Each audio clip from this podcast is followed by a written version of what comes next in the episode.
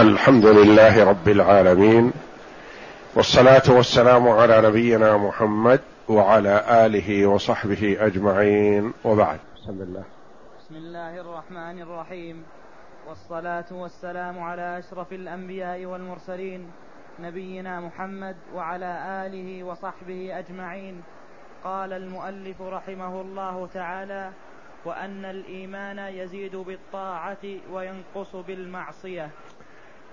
قول المؤلف شيخ الإسلام ابن تيمية رحمه الله في العقيدة الواسطية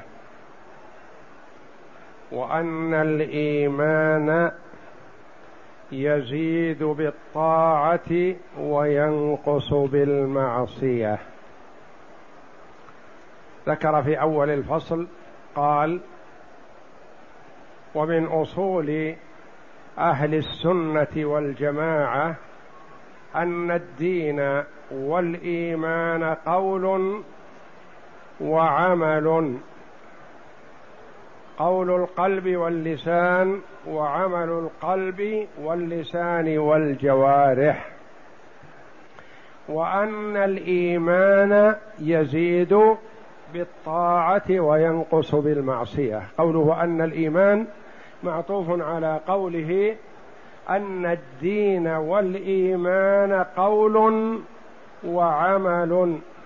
قول القلب واللسان وعمل القلب واللسان والجوارح وأن الإيمان يزيد بالطاعة يعني وأنه الذي هو الإيمان يزيد بالطاعة وينقص بالمعصية.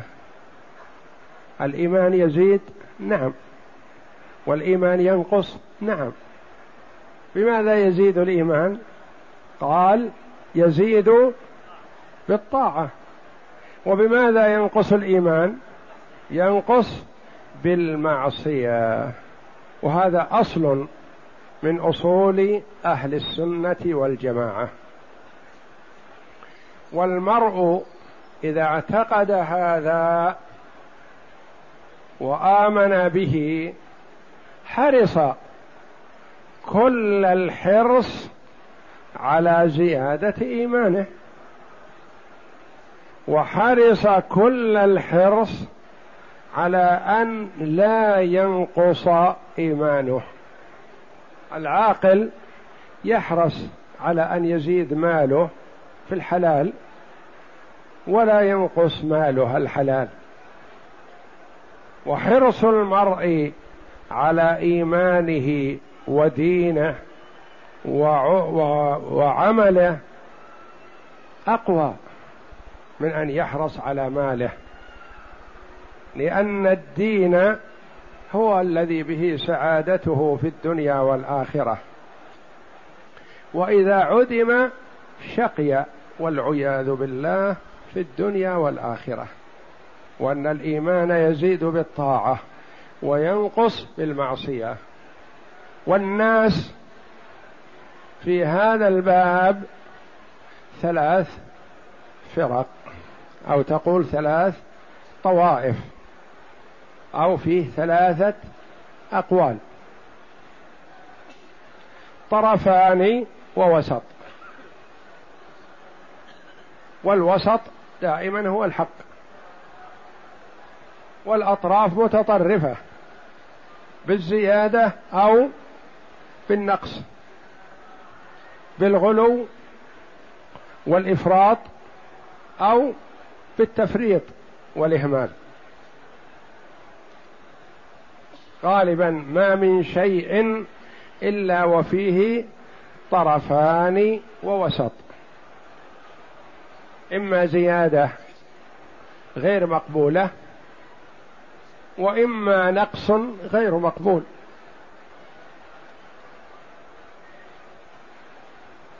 الزياده منهي عنها والنقص منهي عنه.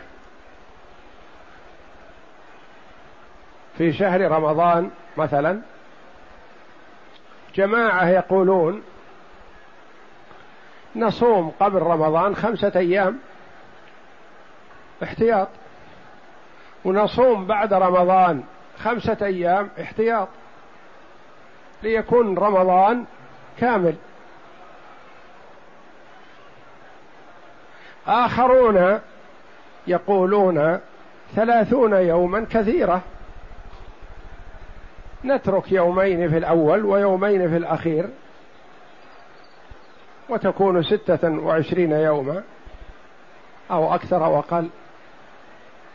هل الطائفتان على حق فيما تقول؟ الأولى على حق؟ لا.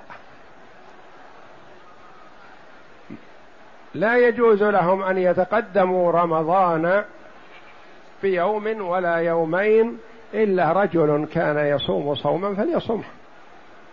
رجل من عادته يصوم الخميس يصوم الاثنين. وصار يوم الثلاثين من شعبان أو يوم التاسع والعشرين من شعبان هو يوم الخميس أو هو يوم الاثنين. نعم فيصومه لأنه على عادته. صيام بعد رمضان مباشرة يوم العيد حرام. فكيف تصوم وتقول من باب الاحتياط؟ هذا غلو. يحرم صيامه. هؤلاء يقال غلوا وتجاوزوا الحد وزادوا في الواجب على أنفسهم شيئا ليس بواجب أوجبوه على أنفسهم ولا يحل لهم ذلك. آخرون حذفوا من أوله وآخره هؤلاء فرطوا وضيعوا وتركوا الواجب. الوسط قالوا اليوم الذي يثبت فيه رمضان نصومه ولا نتقدم. واليوم الذي يثبت فيه شوال نفطره ولا نصوم يوم العيد الذي يحرم صيامه. نضبط عبادتنا ونأتي بها كما أمرنا بلا زيادة ولا نقص.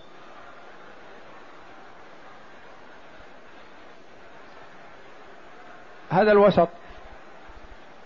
الصلاة شخص إذا دخل في الصلاة مثلا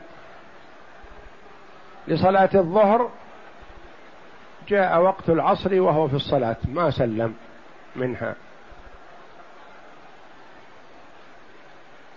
آخر إذا دخل في الصلاة نقرها في ثلاث دقائق أو خمس دقائق وسلم منها.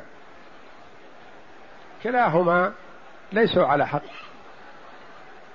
الأول يقال له فتان لأن النبي صلى الله عليه وسلم قال لمعاذ رضي الله عنه وهو من علماء الصحابة الأخيار رضي الله عنهم وأرضاهم أجمعين أفتان أنت يا معاذ لما قرأ سورة البقرة في صلاة العشاء؟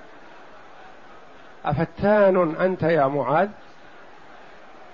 وقد أثنى عليه صلى الله عليه وسلم بعلمه لكن ما يمنع أن يرشده إلى الصواب عليه الصلاة والسلام. وقال معاذ بن جبل يحشر أمام العلماء يوم القيامة برتوة. يتقدم على العلماء رضي الله عنهم لأن ما حصل عليه من علم من سنة رسول الله صلى الله عليه وسلم. وبعثه عليه الصلاة والسلام إلى اليمن معلما وقاضيا ومرشدا وداعيا إلى الله وهو شاب. وقال له عليه الصلاة والسلام أفتان أنت يا معاذ؟ لما أطال الصلاة. الآخر الذي ينقرها كما ينقر الغراب ما صلى. وإنما الدين الوسط. أدنى الكمال ثلاث تسبيحات وأعلاه عشر.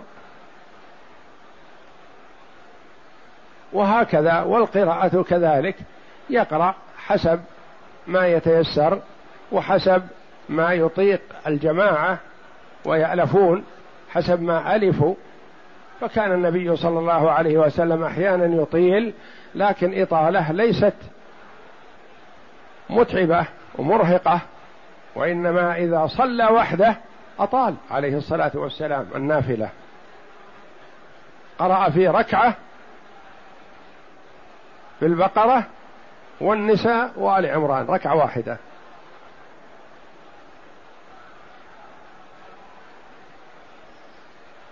وفي الصلاة يقرأ بسبح وهل أتاك حديث الغاشية؟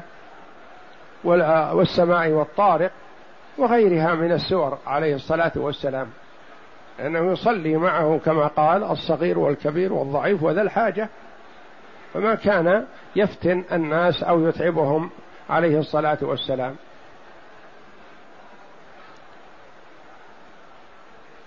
والذي ينقر صلاته ما صلى. فما من عبادة من العبادات ومذهب من المذاهب إلا وفيه طرفان ووسط غالبا. وكذلك هذا القول هل الإيمان يزيد وينقص؟ فيه ثلاثة أقوال طرفان ووسط. الناس ثلاث فرق. فرقة تقول الإيمان لا يزيد ولا ينقص. شيء واحد.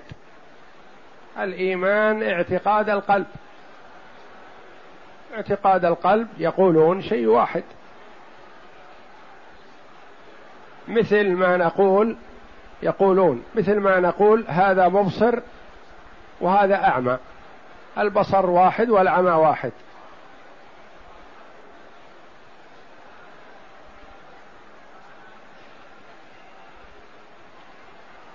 وهؤلاء يسمون المرجئة. يقولون الإيمان العمل لا دخل له في الإيمان. الإيمان شيء واحد ما يزيد ولا ينقص. والعمل لا شك أن المرء المسلم يثاب عليه. وقد يعاقب على معصيته مثلا وقد يعفو الله عنه لكن إيمانه هو هو. حتى إن بعضهم يقول إيماني مثل إيمان أبي بكر. وإيماني مثل إيمان الرسول عليه عليه الصلاة والسلام.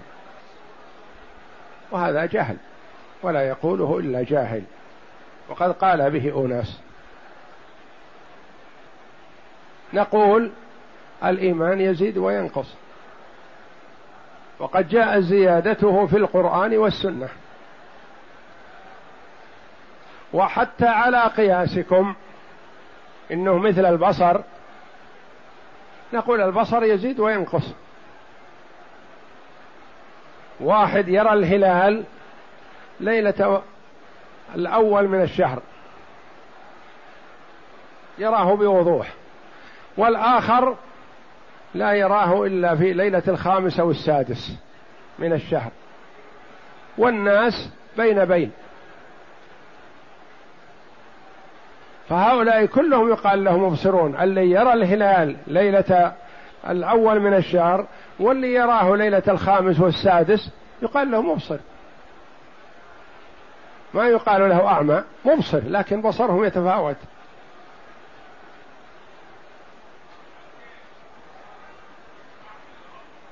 وكذلك النور مثلا النور نور بلمبة صفر.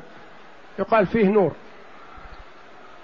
ونور بلمبات متعددة وقوية يقال فيه نور فهو متفاوت.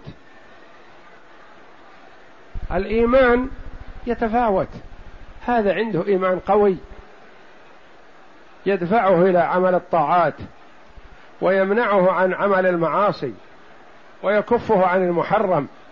إيمانه في قلبه يمنعه ما عنده أحد يخاف منه. إلا خوفه من الله جل وعلا وإيمانه واعتقاده بأن الله يراه وهو درجة الإحسان. الآخر مسلم يصلي ويصوم لكنه يختلس يسرق لكنه يفعل بعض المحرمات يتساهل في بعض الواجبات. هذا يقال له عنده إيمان لكن ما هو إيمان كامل. ما يقال هل يقال إنه كافر إذا كان يصلي ويصوم؟ لا. وإنما يقال مؤمن فاسق عنده شيء من الفسق. مؤمن ضعيف الإيمان. هذا في الرد على المرجئة. الطرف الثاني على عكس المرجئة. ويسمون الوعيدية. يعني يأخذون بالآيات والأحاديث التي فيها الوعيد فقط. ولا يجمعون بينها وبين أحاديث الرجاء. يقولون مثلا في مسلم يصلي ويصوم سرق. يقولون هذا خرج من الإسلام. زنى. يقولون خرج من الإسلام. شرب خمر. يقولون خرج من الإسلام. ثم بإخراجه من الإسلام يفترقون. جماعة منهم يقولون خرج من الإسلام ودخل في الكفر فهو كافر. حلال الدم والمال. وهؤلاء هم الخوارج وهم الذين يمرقون من الدين كما يمرق السهم من الرمية.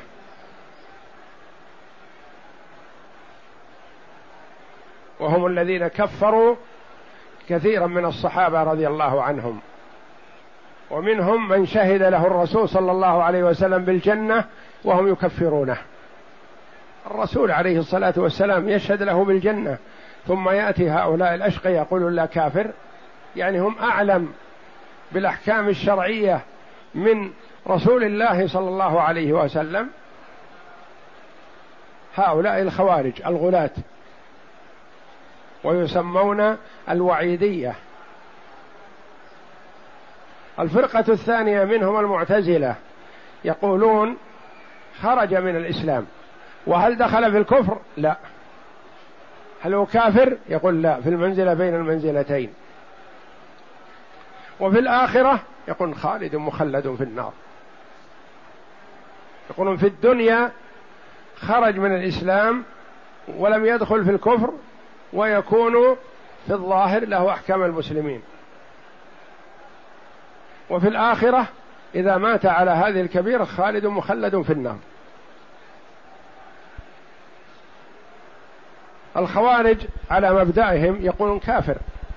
وهذا مبدأ لا شك ضال لكنه أعقل من مذهب المعتزلة. المعتزلة متناقضون. الخوارج يقولون كافر حلال الدم والمال لا يصلون عليه ولا يدفنونه في مقابر المسلمين ويقولون هو كافر يستحلون دمه وماله.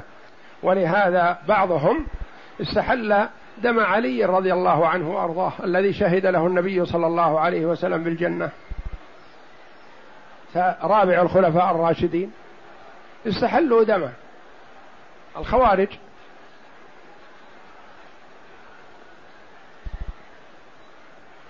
المعتزلة يقولون لا هو خرج من الإسلام من الإسلام لكن ما دخل في الكفر. وإذا مات على هذه الحالة يقولون نصلي عليه. في الدنيا له أحكام المسلمين.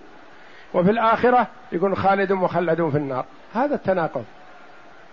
كيف تصلون عليه؟ تقولون اللهم اغفر له وارحمه وعافه واعف عنه واكرم نزله. وأنتم تقولون إنه خالد مخلد في النار. كلاهما ضال وضلال. لكن ضلال بعضهم فيه شيء من التناقض وهو مذهب المعتزلة. اولا احدثوا شيء ما كان معروف من الدين. لأن المعروف من الدين مسلم ولا كافر؟ هم يقولون لا لا مسلم ولا كافر. ماذا يكون؟ في المنزلة بين المنزلتين. في الدنيا له أحكام المسلمين في الآخرة له أحكام الكفار.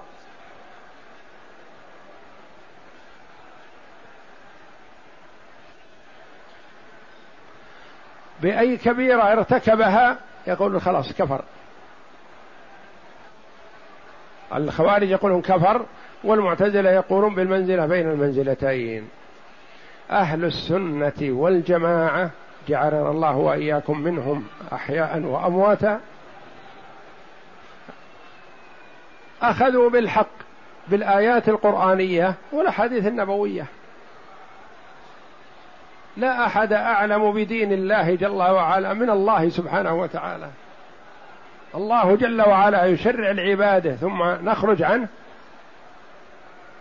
ولا أحد من الخلق أعلم بدين الله جل وعلا من رسول الله صلى الله عليه وسلم. فهو عليه الصلاة والسلام يبين للعباد ما نزل إليهم من ربهم. فنضرب بقول الله وقول رسوله صلى الله عليه وسلم عرض الحائط ونأخذ بأقوال أناس أخذوها ممن انتحلها بغير حق. كونها ورتبها وأتى بها للناس بغير حق فالدين ما شرعه الله جل وعلا في كتابه أو على لسان رسوله صلى الله عليه وسلم. أهل السنة والجماعة يقولون الإيمان كما تقدم لنا قول وعمل واعتقاد وهذه العبارة معنا يزيد بالطاعة وينقص بالمعصية. يزيد بالطاعة. ترى الرجل الصالح التقي المحافظ على الفرائض المجتنب للمحرمات القائم بأمر الله جل وعلا. تقول هذا مسلم مؤمن مسلم مؤمن. شخص آخر يشهد أن لا إله إلا الله وأن محمد رسول الله ويصلي ويصوم لكن يسرق ويزني ويشرب الخمر ويتعاطى المحرمات. وإذا نودي للصلاة صلى. ويشهد أن لا إله إلا الله وأن محمد رسول الله ولا يعبد مع الله غيره. وإنما يطيع هواه في فعل المحرمات وترك بعض الواجبات. هل يقول عاقل إن إيمان هذا مثل إيمان ذاك؟ كلهم في الإيمان سواء؟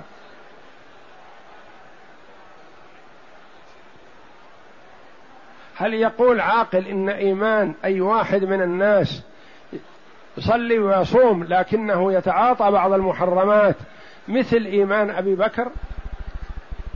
مثل إيمان عمر؟ مثل إيمان جبريل؟ هذا لا يقول عاقل. هذا بالنسبة للرد على المرجئة.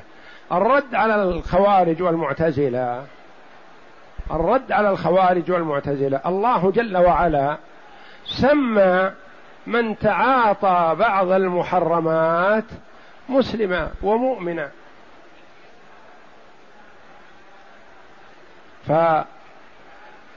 فالمؤمن والمسلم ما يخرج من الإسلام والإيمان بفعل كبيرة. الكبيرة محرمة ولا يجوز للمسلم يتعاطاها. لكن إذا تعاطاها نقول كفر صار مثل أبي جهل وأبي لهب. لا. وزيادة الإيمان ونقصانه واردة في الكتاب والسنة وأقوال الصحابة رضي الله عنهم.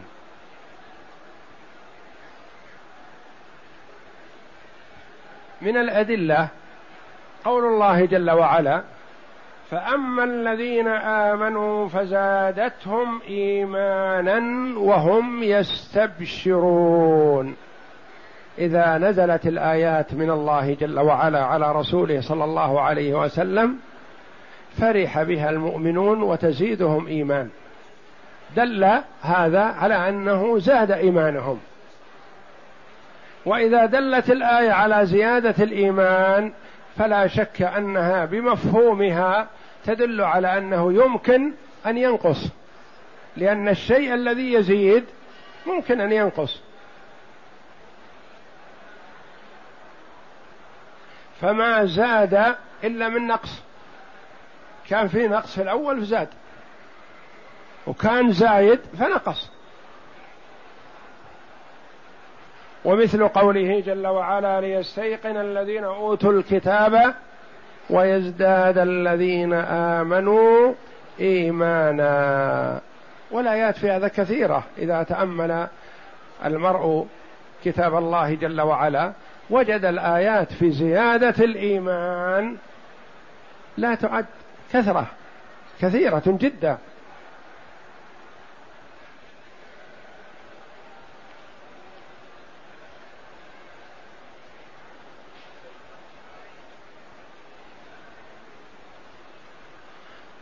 ومن السنة قوله صلى الله عليه وسلم لما وعظ النساء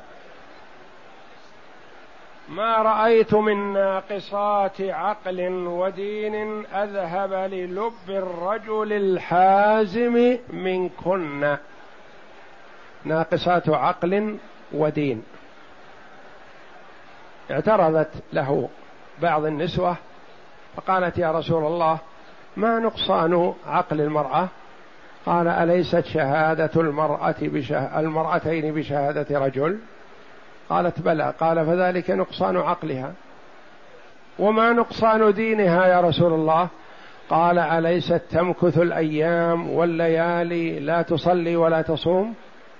قالت بلى. قال فذلك نقصان دينها.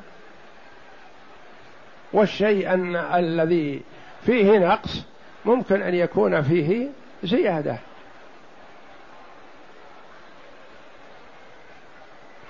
وكان بعض الصحابة رضي الله عنهم يلقى بعض ويقول تعال نؤمن ساعة. تعال نزدد إيمانا. وش معنى نزدد إيمانا يعني نجلس نذكر الله. نجلس نتدبر كتاب الله نقرأ. يعرفون هذا. يزيد إيماننا بالقراءة بالذكر بطاعة الله جل وعلا. تعال نزدد إيمانا. أبو بكر الصديق رضي الله عنه قابل أحد الصحابة رضي الله عنه يقال له حنظلة. قال كيف أنت يا حنظلة؟ قال نافق حنظلة. حالي حال سيئة. يمقت نفسه رضي الله عنه. قال وما ذاك؟ شو اللي حصل؟ يعرفه أنه رجل صالح. قال نكون عند رسول الله صلى الله عليه وسلم يذكرنا بالجنة والنار كأنها رأي عين.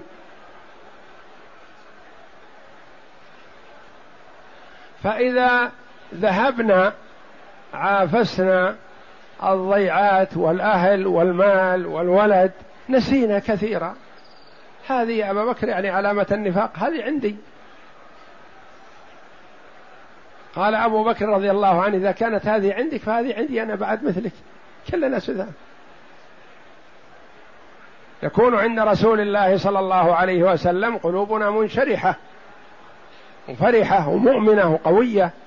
فإذا ذهب الإنسان إلى أهله وماله وولده وضيعته ومزرعته وإبله ودكانه اشتغل بالدنيا واهتم بها ونسي كثيرا مما قال النبي صلى الله عليه وسلم. فاتبقى قالوا هلم إلى رسول الله صلى الله عليه وسلم نشكي الحال إليه؟ فجاء حنظلة إلى النبي صلى الله عليه وسلم فسأله عن حاله فقال نافق حنظلة يا رسول الله. قال وما ذاك؟ فأخبره بما قال لابي بكر. نكون عندك يا رسول الله فتذكرنا بالجنة والنار. فتكون عندنا كأنها رأي عين. فإذا ذهبنا إلى الأهل وعافسنا الضيعه والمال والولد نسينا كثيرا. فقال يا حنظلة لو دمتم على ما أنتم عليه عندي لصفاحتكم الملائكة. ولكنها ساعة وساعة. ساعة يزيد إيمان المرء وساعة ينسى ويغفل. وإلا لو كنتم على الحالة التي تكونون فيها عندي يعني من قوة الإيمان والرغبة في الآخرة لصفحتكم الملائكة. يعني صارت قلوبكم قلوب مثل الملائكة. لكنها ساعة وساعة. فلا شك أن الإيمان يزيد وينقص. قد يقول قائل طيب ما هي فائدة الخلاف؟ يزيد وينقص أو لا يزيد ولا ينقص؟ نقول لا في فائدة عظيمة باعتقاد أن الزيادة تكون في الإيمان وتكون فيه النقص. لأن أولئك الذين يقولون لا يزيد ولا ينقص يقول إيمان أفسق الناس ما دام يصلي مثل إيمان أبي بكر. كل واحد وكلهم يدخلون الجنة.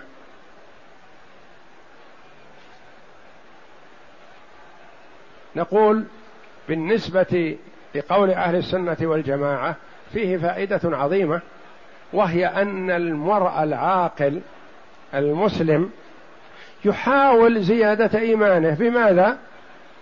بالطاعة. ويحذر نقص إيمانه في اجتناب المعصية. يزيد بالطاعة وينقص بالمعصية.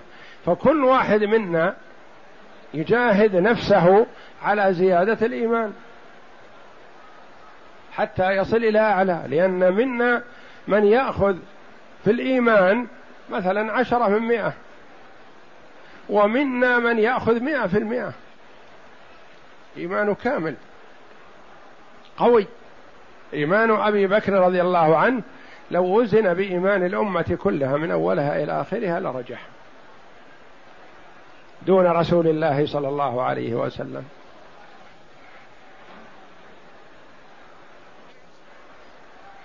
ورجل جيء به يجلد في الخمر بين يدي النبي صلى الله عليه وسلم فدعا عليه بعض الصحابة قال لا تعينوا عليه الشيطان. وقال لآخر ما علمت الا يحب الله ورسوله. إيمان. يحب الله ورسوله.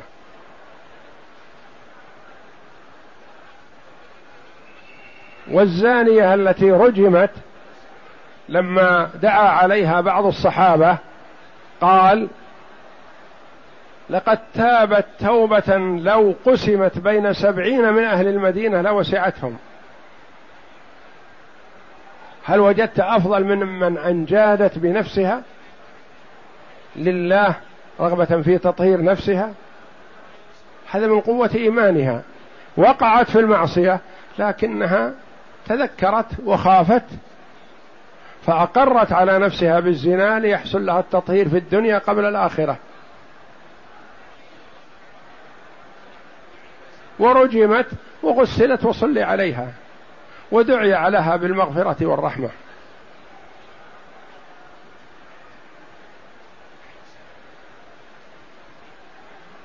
فأهل السنة والجماعة وسط بين المذهبين يقولون الإيمان يزيد وينقص وإيمان الناس ليس سواء يزيد بالطاعة وينقص بالمعصية. ولا نقول بقول المرجئة الذين لا يقولون لا يضر مع الإيمان ذنب والإيمان شيء واحد. نقول الإيمان يتفاوت. حتى ما استدللتم به عقلا من النور والبصر والسمع وغير ذلك من الأمور هي متفاوتة تفاوت عظيم.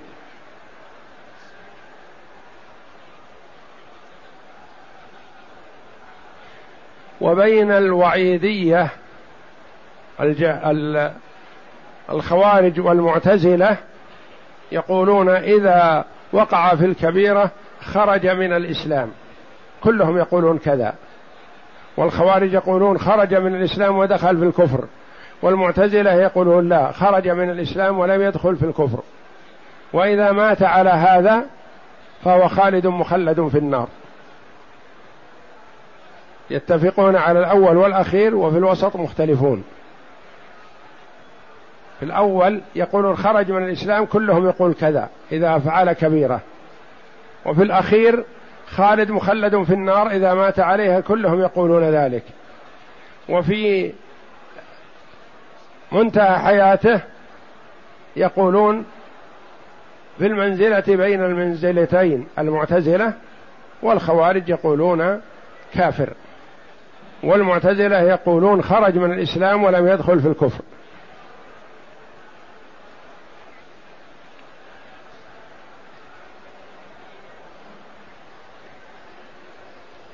قد يقول قائل ما دمنا نعتقد أن الإيمان يزيد بالطاعة وينقص بالمعصية فما هي أسباب الزيادة؟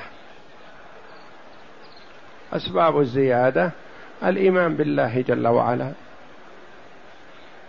وتحقيق التوحيد وإخلاص العبادة لله وحده. والتفكر في آيات الله. والإكثار من الطاعات. والتقليل والحذر من المعاصي. أربعة أسباب تزيد في الإيمان وعكسها ينقص الإيمان هي نفسها. قوة الإيمان بالله جل وعلا تزيد الإيمان. وضعف الإيمان وضعف الإيمان بالله والاعتماد عليه ينقص الإيمان. التفكر في آيات الله ومخلوقاته تزيد في الإيمان. كما أن الغفلة والنسيان لهذا ينقص الإيمان. الإكثار من الطاعات يزيد في الإيمان كما أن التقليل منها ينقص الإيمان.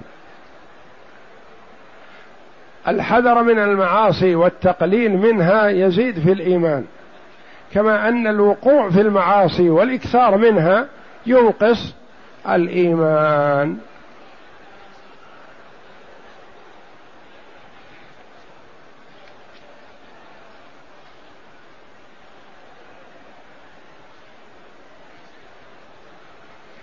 اقرا قال المؤلف سبق ان ذكرنا في مسألة الأسماء والأحكام أن أهل السنة والجماعة يعتقدون أن الإيمان قول باللسان واعتقاد بالجنان وعمل بالأركان وأن هذه الثلاثة داخلة في مسمى الإيمان. هذه الثلاثة الإيمان القول والعمل والاعتقاد. القول باللسان شهادة لا إله إلا الله وأن محمد رسول الله والذكر والتسبيح وقراءة القرآن والأمر بالمعروف والنهي عن المنكر وتعلم العلم وتعليمه كل هذه قول.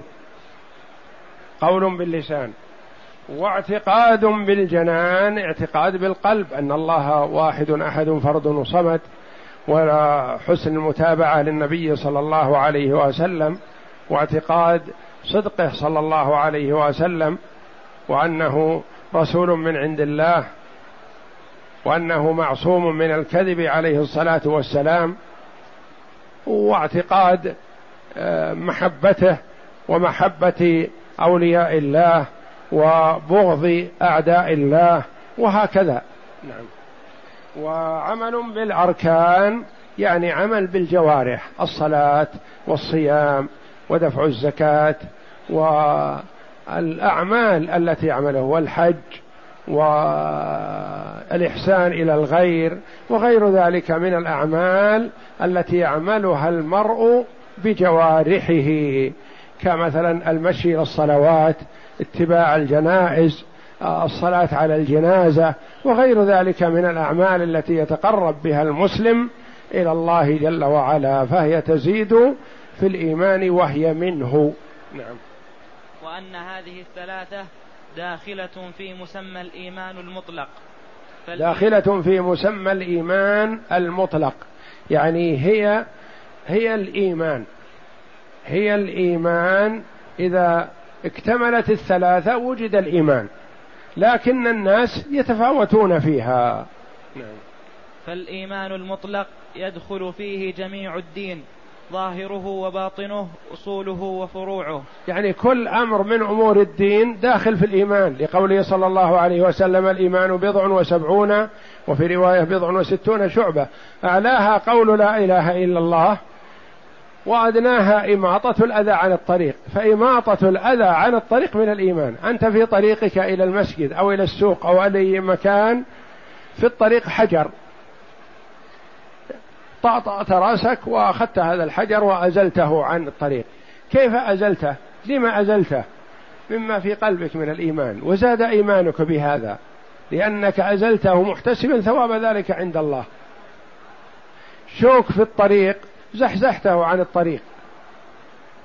إماطة الأذى عن الطريق من الإيمان. هل هي مثل قول لا إله إلا الله؟ لا. درجات.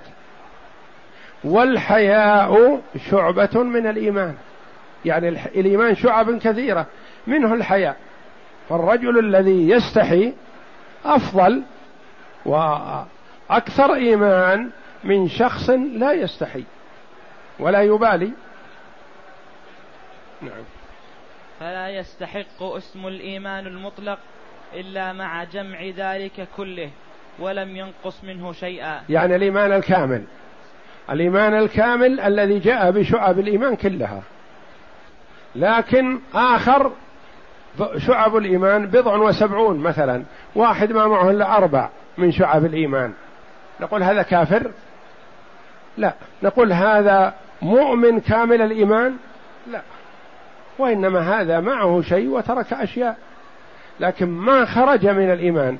واحد يشهد أن لا إله إلا الله. قلنا أعلاها قول لا إله إلا الله. ويصلي ويصوم ويؤدي أركان الإسلام الخمسة. لكنه يفعل بعض المحرمات ولا يستحي ولا يميط الأذى عن الطريق بل ربما أنه يزيد في الأذى اللي في الطريق يضع معه زيادة ليؤذي الناس. نقول هذا كافر لكونه لم يزل الأذى عن الطريق ولم أو يفعل شيء من المحرمات لا نقول هذا معه شيء من الإيمان لكن إيمان كامل لا. فهو بضع وسبعون شعبة واحد معه سبع واحد معه عشر واحد معه ثلاثين واحد معه خمسين واحد معه كامل. من الذي يستحق مسمى الإيمان الكامل الذي أتى بها كلها؟ نعم. ولما كانت الأعمال والأقوال داخلة في مسمى الإيمان كان الإيمان قابلا للزيادة والنقص. قابلا للزيادة والنقص. واحد معه من الإيمان عشرون من شعب الإيمان. قابل إنه بعد أسبوع بعد عشرة أيام بمجالسة الأخيار وطلبة العلم وكذا يكون معه ثلاثون من شعب الإيمان. يزيد. وقابل أنه بمجالسة الفساق والأشرار والجفاة وأهل المعاصي بدل ما كان معه عشرين في الأمس يكون اليوم معه عشر. ينقص إيمانه بمخالطة الأراذل والأشرار. وهكذا. وهذا شيء محسوس كل إنسان يدركه من نفسه ومن حوله. تقول ما شاء الله, ما شاء الله فلان تحسنت حاله. فلان تحسنت حاله بعد رمضان واجد. وآخر مثلا يسافر إلى بلاد الكفر وكذا إلى آخره ويخالط الأشرار والفساق جاء تقول هو على حاله السابقة؟ لا نقص واجد. ما هو على حاله السابقة. نقص كثير. تأثر بأهل المعاصي وأهل الفجور فنقص. فهذا شيء بالكتاب والسنة وقول الصحابة والعقل. إيمان هذا مثل إيمان هذا وهذا يوفقه الله لحضور مجالس العلم والاستفادة وكذا فيزيد إيمانه. وهذا يحرم من الخير والعياذ بالله ويتسلط عليه قرناء السوء فينقص إيمانه. ويقال له فاسق ولكن ما يقال له كافر. نعم. فهو يزيد بالطاعة وينقص بالمعصية. كما هو صريح الأدلة من الكتاب والسنة وكما هو ظاهر مشاهد من تفاوت من تفاوت المؤمنين في عقائدهم وأعمال قلوبهم وأعمال جوارحهم. أعمال قلوبهم يعني قوة الإيمان عندهم يتفاوت. وأعمال جوارحهم نعم هذا يأتي للمسجد حين ما يسمع النداء أو قبل سماع النداء. ويصلي ويذكر الله ويقرأ القرآن مثلا. والآخر في بيته يسمع الصلاة. يقول أصبر حتى يبقى ركعة أنا أريد إدرك الجماعة فقط يكفيني. يأتي للصلاة إذا بقي ركعة دخل مع الإمام وإذا سلم الإمام قام وكمل هل إيمان هذا مثل إيمان هذا؟ هل يصح أن تقول لهذا الذي أدرك ركعة تقول هذا كافر؟ لا. هذا ناقص. نعم. أعمال جو أعمال قلوبهم وأعمال جوارحهم. واحد يحب الإحسان ويحب فعل الخير ويسعى حريص على هذا مثلا ويجهد نفسه ويجهد قلبه لفعل الخير والآخر لا يمالي. أحسن ولا أساء؟ يسعى في مصلحة نفسه فقط ولا يهمه الآخرون. هل إيمانهم سواء؟ لا. نعم. ومن الأدلة على زيادة الإيمان ونقصه أن الله قسم المؤمنين ثلاث طبقات. فقال سبحانه ثم أورثنا الكتاب الذين اصطفينا من عبادنا فمنهم ظالم لنفسه ومنهم مقتصد ومنهم مقتصد ومنهم سابق بالخيرات بإذن الله. كل الثلاثة هؤلاء مسلمون وهؤلاء وعدهم الله الجنة. لكن من يلزم أن يدخلها كلهم من أول وهلة؟ قسمهم ثلاث أقسام. وكلهم مسلمون يقال لهم مؤمنون لكنهم متفاوتون. فمنهم ومنهم ومنهم. بينها رحمه الله نعم. فالسابقون بالخيرات هم الذين أدوا الواجبات والمستحبات وتركوا المحرمات والمكروهات. هؤلاء في القمة. الواجب فعلوه. والمستحب الذي يكمل الواجب أتوا به. والمحرم اجتنبوه. والمكروه الذي قد يجر إلى المحرم تركوه. فعلوا الواجب والمستحب وتركوا المحرم والمكروه. هؤلاء في القمة هؤلاء السابقون. نعم. وهؤلاء هم المقربون والمقتصدون هم الذين اقتصروا على أداء الواجبات وترك المحرمات. هؤلاء أتوا بالواجبات ما فعلوا شيء من المستحبات ولا حرصوا على المستحبات يقول يكفينا الواجب. نؤدي الواجب فقط يكفي والمحرم نتركه لكن شيء مكروه يتساهلون يأخذون به. المحرم يتركونه والواجب يأتون به. لكن المستحبات ما يحرصون عليها. والمكروهات يقعون فيها. هؤلاء مقتصد يعني اقتصر كأنه اقتصر على الواجب. نعم. والظالمون لأنفسهم هم الذين اجترأوا على بعض المحرمات وقصروا ببعض الواجبات مع بقاء أصل الإيمان معهم. الإيمان معهم لكنهم في الواجبات يتركون شيء منها. وفي المحرمات يقترفون شيئا منها فهؤلاء ظالمون. من ظلموا زيد أو عمرو؟ لا ظلموا أنفسهم. ظلموا أنفسهم بإيقاعها في المحرم وظلموا أنفسهم في حرمانها من الطاعة. هؤلاء ظلموا أنفسهم والجميع الثلاثة أورثهم الله الجنة. لكن السابقون الأولون والآخرون يدخلونها من أول وهلة بفضل الله وإحسانه والظالمون لأنفسهم هؤلاء تحت المشيئة. لهم نصيب في الجنة لكن قد يمكثون في النار ما الله به عليم وقد يعفو الله عنهم ويدخلهم الجنة من أول وهلة. ثم أورثنا الكتاب الذين اصطفينا من عبادنا فمنهم ظالم لنفسه ومنهم مقتصد ومنهم سابق بالخيرات بإذن الله. وعدهم الله جل وعلا دخول الجنة. نعم. ومن وجوه زيادته ونقصه كذلك أن المؤمنين متفاوتون في علوم الإيمان فمنهم من وصل إلي من وصل إليه من تفاصيله وعقائده خير كثير فازداد به إيمانه وتم, وتم يقينه. نعم يكون عنده وعي وإدراك وعنده علم وعنده تأمل في مخلوقات الله تأمل في آيات الله تأمل في الشمس والقمر والسماء والأرض والبحار والجبال. واستدل بهذه على عظمة الله جل وعلا فزاد إيمانه. إذا سمع القرآن تدبره وتأمله واستفاد منه زاد إيمانه. بخلاف الآخر المعرض نعم. ومنهم من هو دون ذلك حتى يبلغ الحال ببعضهم ألا يكون معه إلا إيمان إجمالي لم يتيسر له من التفاصيل شيء.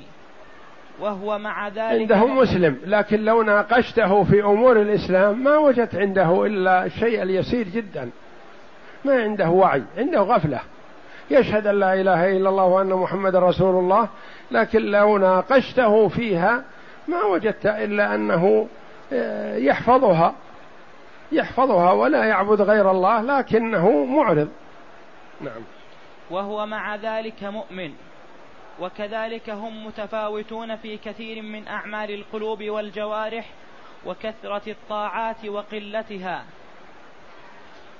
وأما من ذهب إلى أن الإيمان مجرد التصديق بالقلب وأنه غير قابل للزيادة أو النقص كما يروي عن يروى. كما يروى عن أبي حنيفة وغيره وهو محجوج بما ذكرنا من الأدلة. قال عليه السلام الإيمان بضع وسبعون شعبة أعلاها قول لا إله إلا الله وأدناها إماطة الأذى عن الطريق. ومع أن الإيمان المطلق مركب من الأقوال والأعمال والاعتقادات فهي ليست كلها بدرجة واحدة بل العقائد أصل بل, بل العقائد أصل في الدين فمن أنكر شيئا مما يجب اعتقاده في الله أو الملائكة أو كتبه أو رسله أو اليوم الآخر أو مما هو معلوم من الدين بالضرورة كوجوب الصلاة والزكاة وحرمة الزنا والقتل فهو كافر قد خرج من الإيمان بهذا الإنكار. وأما الفاسق المليء الذي يرتكب بعض الكبائر مع اعتقاده حرمتها. فرق بين من يعتقد يقع في الكبيرة معتقد حرمتها أو يقع في الكبيرة معتقدا حلها. شخص يرابي والربا حرام وكبيرة من كبائر الذنوب لكن يقول في نفسه مثلا ما في فرق بين الربا والبيع كلها سواء والربا حلال لا إشكال فيه أما في مكسب وفيه ربح هو هو البيع نفسه. وينكر حرمة الربا يعلم. فإن علم فالحمد لله ورجع وإلا يحكم بكفره. يقول مثلا ما في فرق بين الزنا و والزواج. المهم إذا اتفقت مع المرأة وأعطيتها مبلغ من المال زنيت بها هذا حلال. لا دام اتفاق ورضا وتراض بينهم ما يحتاج إنه يدرون الأهل ولا يحصل عقد ولا شيء من هذا. هذا حلال لا إشكال فيه. عنده مثلا. هذا كفر لأنه أنكر ما هو محرم من الدين بالضرورة. آخر والعياذ بالله يزني لكن يقول استغفر الله وأتوب إليه. أنا مبتلى أنا كذا أنا كذا وهذا محرم وأنا أعرف أن هذا ما يجوز. لكن فتنة. أرجو الله أن يعصمني من هذا. نقول هذا مخطئ وفاسق لكن ما نكفره لأنه اعتقد حرمة الحرام نعم. فأهل السنة والجماعة لا يسلبون عنه اسم الإيمان بالكلية ولا يخلدونه في النار كما تقول المعتزلة والخوارج بل هو عندهم مؤمن ناقص الإيمان قد نقص من إيمانه بقدر معصيته أو هو مؤمن فاسق فلا فلا يعطونه اسم الإيمان المطلق ولا يسلبونه مطلق الإيمان. وأدلة الكتاب والسنة دالة على ما ذكره المؤلف رحمه الله تعالى من ثبوت مطلق الإيمان مع المعصية. قال تعالى يا أيها الذين آمنوا لا تتخذوا عدوي وعدوكم أولياء. فناداهم باسم الإيمان مع وجود المعصية وهي موالاة الكفار منهم. لا شك أن موالاة الكفار معصية. وهؤلاء ناداهم الله جل وعلا باسم الإيمان فقال يا أيها الذين آمنوا لا تتخذوا عدوي وعدوكم أولياء. فمن والى الكفار فهو عاصي لكن يقال إنه كافر. لا هذه معصية والمعصية معصية لا تخرجه من الإسلام. وقال جل وعلا في موضوع القصاص فمن عفي له من أخيه شيء فاتباع بالمعروف وأداء إليه بإحسان. عبر عن أخيه عن القاتل بأنه أخ لولي الدم. يعني القاتل اقترف جريمة القتل كبيرة من كبائر الذنوب. وجعله مع ولي الدم أخا له. فمن عفي له من أخيه شيء فاتباع بالمعروف وعداء إليه بإحسان. والله أعلم. وصلى الله وسلم وبارك على عبده ورسول نبينا محمد وعلى آله وصحبه أجمعين.